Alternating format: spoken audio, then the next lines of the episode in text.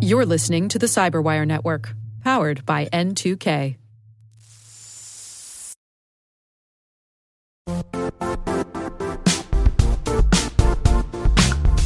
Don't struggle to align your organization's cybersecurity with business risk.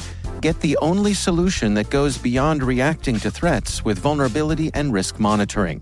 You need the next evolution of MDR, and only Critical Start delivers it. Critical Start doesn't just monitor and respond to threats. They put you in control by detecting suspicious activities, quickly responding to contain threats, and identifying your most critical assets and protecting them against vulnerabilities and exposures. With continuous visibility, expert guidance, and measurable risk reduction, Critical Start has redefined what it means to manage cyber risk. Demonstrate provable security maturity to your leadership while positioning your program to achieve the greatest risk reduction per dollar spent. Stop fearing risk and start managing it with Critical Start. Visit criticalstart.com and request a demo today. That's criticalstart.com.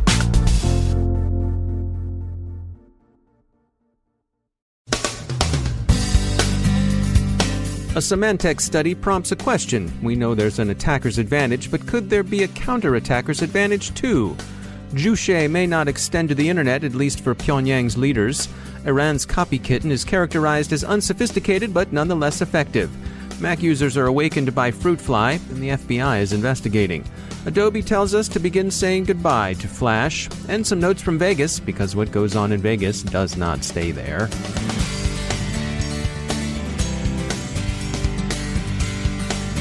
I'm Dave Bittner in Baltimore with your CyberWire summary for Wednesday, July 26, 2017.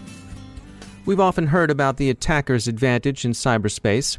The conventional wisdom, and its well founded wisdom, is that the cyber attackers have the advantage.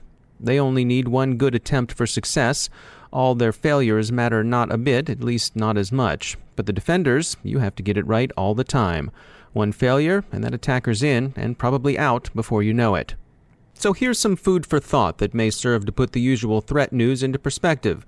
Symantec has taken a look at some prominent advanced persistent threat groups and found that their tools tend to be buggy. The security firm quietly suggests this could be turned to the defender's advantage.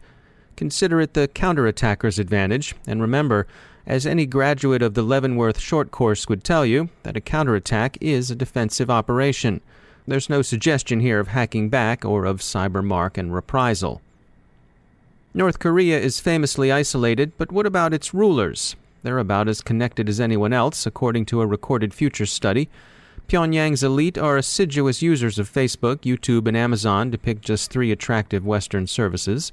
Perhaps because they wish to maintain situational awareness of imperialist atrocities, although on reflection one is reluctantly moved to skepticism. It seems they like cat videos and next day delivery as much as the inherently evil American or rapacious Japanese plunderer. Who knew?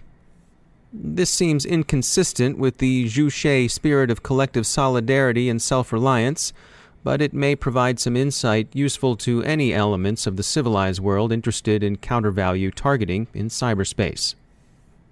Also in the study are some interesting observations about North Korea's use of foreign networks, sourced by Recorded Future to research done by Team Cymru. Chinese and Indian networks are most commonly exploited by Pyongyang's mix of espionage and criminal operators.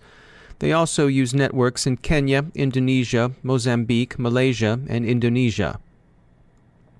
Various looks at Iran's CopyKitten operators are reaching a consensus that they're not highly skilled, but that they've been effective at espionage nonetheless. ClearSky and Trend Micro report that CopyKitten's Wilted Tulip campaign has successfully exfiltrated data from a range of regional, European, and North American targets. The Fruitfly malware found to have been infesting Apple products is an odd one. MacRumors calls it old and possibly abandoned, but the FBI is investigating. Fruitfly is or was essentially criminal spyware. Adobe has announced that it will finally retire Flash. The software has been an important part of the Internet for two decades, although its second decade has been marked by an unwanted role as an often exploited attack surface. But now we can all begin our goodbyes, although they'll be long goodbyes. Adobe has scheduled Flash's final retirement for 2020. When it comes to securing ICS and critical infrastructure, one of the challenges is communicating securely with devices that are physically spread out. One company working on tackling that problem is Full Spectrum, a provider of private licensed wireless broadband networks. Stewart Kantor is CEO of Full Spectrum. It's not just the electric grid, it's pipelines, uh, water pipelines, wastewater, uh, oil.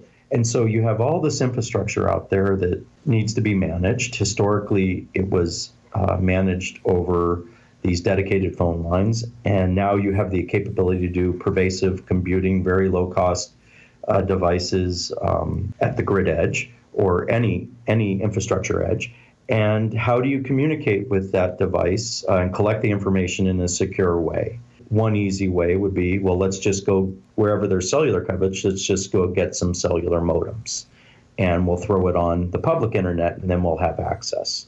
And so that's what's introducing some of these vulnerabilities to the various networks because most likely it'll have a, a public IP address or it's the source is a public IP address that's being converted to a local address. You're now depending on uh, the infrastructure of these large companies that are vulnerable to all sorts of attacks. Our customers are, are large electric utility companies using our equipment to create their own private wireless internet over very large areas. And so, uh, just from a from a security point of view, uh, when you're dealing with radio signals with RF, uh, what's to keep someone from tossing up a mast antenna and intercepting communications, or jamming them, or you know, trying to uh, to insert their own data into the line? Correct. So there are vulnerabilities there in, in all the technologies. Uh, so in, in our aspect, you know, they uh, we do encryption over the air. They also do VPN. So there's multiple layers on the air interface protocol. We have the capability. Uh, we're, we're what they call software-defined radio technology, and uh, the construction of even the data frame is unique to the customer. So it makes the ability to hack a system very, very difficult. Our customers are using frequencies that were legacy paging frequencies, legacy television frequencies, things that have been abandoned over time. And with our technology, we repurpose those licensed frequencies for them, where they own, operate, and control the frequency. So, for example, if they find that their signal is being compromised in a certain area, the FCC is responsible to go out and find that interference and shut it down. There's a layer of, of even enforceability from the government. And then uh, we also have other capabilities in how we dedicate traffic uplink and downlink. So there's a whole host of designs that can be implemented over the network that allow layers of redundancy and security. That's Stewart Kantor from Full Spectrum. Keynotes at BSides yesterday in Las Vegas highlighted calls for true multidisciplinary cooperation on the very large-scale problems we face in cybersecurity. The disciplines that could make a major difference would prominently include economics, behavioral sciences, and machine learning. Endgame gave an interesting talk, Destructive Malware and Interstate Rivalries, the Evolution of Digital Weapons and Geopolitical Conflict. Andrea Little Limbago and Mark Dufresne gave attack timelines and details of destructive attacks, with an emphasis on the destructive as opposed to the merely intrusive, from Stuxnet to recent attacks centered on but extending beyond Ukraine. Limbago put the incidents into geopolitical context by describing the various rivalries that created the conditions for the attacks, a smart pairing of the political and the technical. In general, the atmosphere at BSides has been easygoing, it's free, the teachers are volunteers, and the attendees struck our stringer as passionate people who care about security and at the same time like to have fun. Therefore, we had a chat with the BSides bartender. She told our stringer that the most commonly chosen morning beverage so far has been beer, followed by Jägermeister. Our sociological desk suggests this means one thing young crowd, college drinking habits. Around 10:30 local time, the first Jack and Coke was ordered up. Being Jack and Coke and not vodka and cucumbers suggests that the demographic is more American than Russian. So cheers BSides and be sure you designate a driver or hire a Lyft or Uber or a taxi.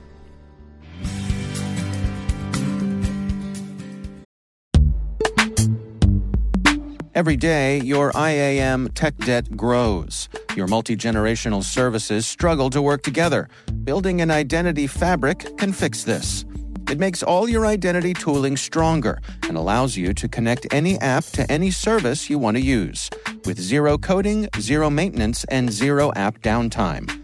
Strata's identity orchestration platform separates the identity logic from your applications so you can optimize existing IAM tools and manage them in a single control plane. Now, every vendor, standard, and architecture work together. In short, building your identity fabric means you can secure your non standard apps keep your complex access policies, retire outdated IDPs, and modernize in record time. So build your fabric with Strata Identity and get rid of tech debt for good. Visit strata.io slash cyberwire, share your identity priorities, and receive a pair of AirPods Pro. Offer valid for organizations over 5,000 employees. Connect today at strata.io slash cyberwire.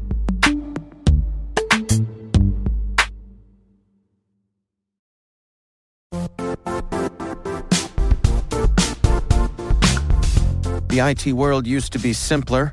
You only had to secure and manage environments that you controlled. Then came new technologies and new ways to work. Now, employees, apps, and networks are everywhere. This means poor visibility, security gaps, and added risk. That's why Cloudflare created the first ever connectivity cloud. Visit cloudflare.com to protect your business everywhere you do business.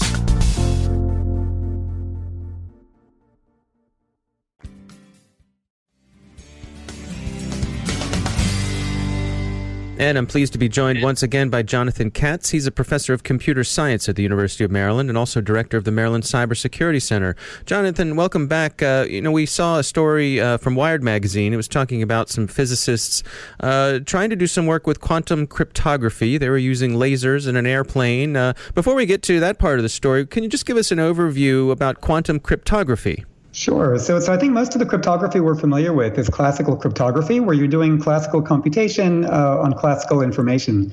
And quantum cryptography is really interesting because it uses uh, the fundamental laws of quantum mechanics in order to build a, a protocol. And what's particularly interesting there is that it's possible to build protocols that you can prove uh, unconditionally are secure against any possible attacker, quantum or not. So people are very excited about uh, using what's called quantum key distribution to allow two parties to set up a key uh, remotely, much like we do now uh, when we do key exchange when setting up an SSL or a TLS connection.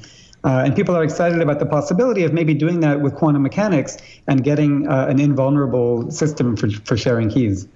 And this is the, the, that situation in physics where the, the measurement of the key actually changes the key? Yeah, so basically, the way that you can prove security of the protocol is by arguing that if an attacker interferes with the channel in any way, then that interference would be detected by uh, by one of the parties. And so that's something that fundamentally is different from what you have in, in classical communication, where in theory an attacker could read all the bits going across the channel and neither side uh, can even tell that the attacker is there. So, what's going on with this story in particular? Why did they uh, have to use uh, lasers in an airplane uh, to do their tests? Well, so uh, because it's based on quantum mechanics, you need some uh, quantum mechanical particle essentially that can act as a means of communication in the protocol. And one of the most popular uh, ways of trying to implement that is using photons, which of course means light, uh, which brings us to the lasers that you mentioned earlier. Mm. So, what these people were trying to demonstrate is uh, how far apart the two parties could be while running the protocol. And so they were using a, a laser and they were having one person uh, stand on the ground and another person flying around in the air to try to get a larger distance uh, between them. Right. Of course, the challenge is you want something where the people are far apart, but yet they can see each other in a straight line.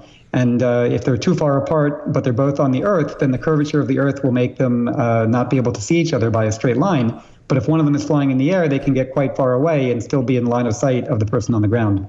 So that's one of the challenges of this type of cryptography is is being able to use it at a distance. Yeah, very much so. I mean, for one thing, uh, it's very sensitive to noise. And so you need to be able to send these photons from one party to the other uh, over a large distance without having the signal being corrupted by the noise.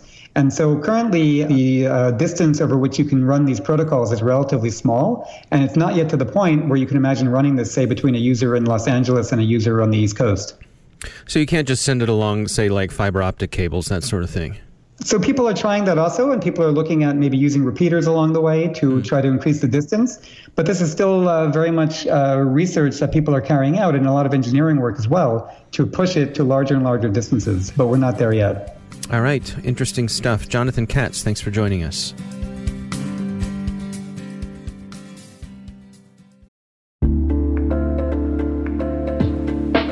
Are lengthy security reviews pulling attention away from your security program? With the largest network of trust centers, Vanta can help you streamline security reviews to win customer trust, save time, and close deals fast. Proactively demonstrate security by showcasing key resources like your SOC 2 or ISO 27001 and provide real time evidence for passing controls. And when a security questionnaire is required, Vanta takes the first pass for you. Visit vanta.com slash cyber to take a self-serve tour. That's vanta.com slash cyber.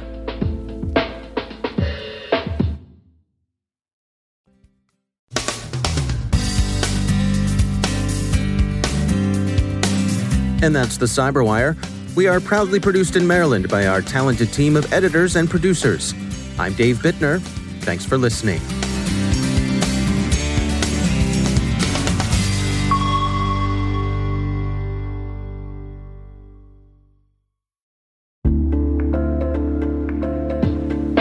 Listeners.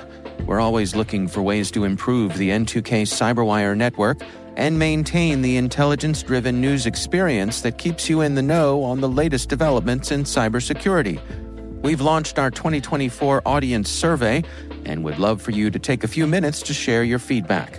And hey, there's even a chance to win a $100 Amazon gift card if you complete the survey. Visit cyberwire.com slash survey. That's cyberwire.com slash survey and share your feedback now.